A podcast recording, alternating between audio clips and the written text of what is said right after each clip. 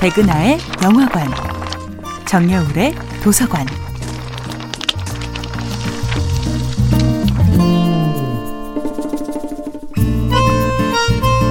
안녕하세요. 여러분과 아름답고 풍요로운 책 이야기를 나누고 있는 작가 정여울입니다.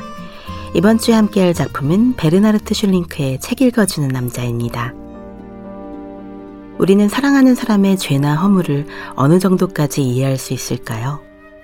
이 소설은 바로 그 사랑하는 사람의 치명적인 죄에 관한 이야기입니다. 10대 소년 미하엘은 성홍열에 걸려 괴로워하던 중 길가에서 자신을 아무 조건 없이 도와주는 여인 한나를 만나지요. 한나는 가엾은 미하엘을 따뜻하게 보살펴주고 집까지 무사히 데려다 줍니다. 그 인연으로 두 사람은 사랑에 빠지지요. 특히 한나가 미하엘에게 소리내어 책을 읽어달라고 부탁하면서 두 사람의 관계는 급격히 친밀해집니다. 한나에게 호메로스의 오디세이, 카프카의 변신을 비롯한 수많은 문학작품을 낭독해 줄 때마다 그녀의 눈은 마치 이 세상에 하나뿐인 보석을 발견한 것처럼 눈부시게 빛납니다.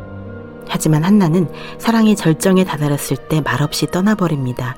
두 사람의 나이 차는 20년 정도입니다. 하지만 그런 나이 차이가 사랑을 가로막는 진짜 장애물은 아닙니다. 진짜 문제는 한나가 자신의 이야기를 거의 털어놓지 않는다는 점입니다. 이후 미하엘은 누구도 제대로 사랑할 수 없게 됩니다.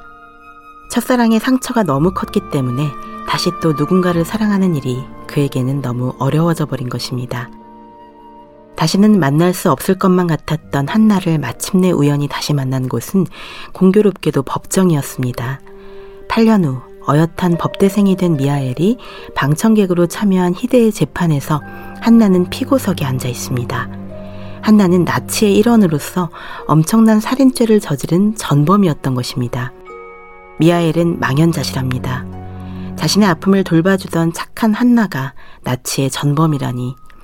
한나는 무기징역형을 선고받고 가족도 친구도 없는 채로 희망 없는 삶을 이어나갑니다. 그리고 미하엘은 비로소 그녀가 자신에게 마음을 열지 않았던 진짜 이유를 알게 됩니다. 한나는 문맹이었던 것입니다.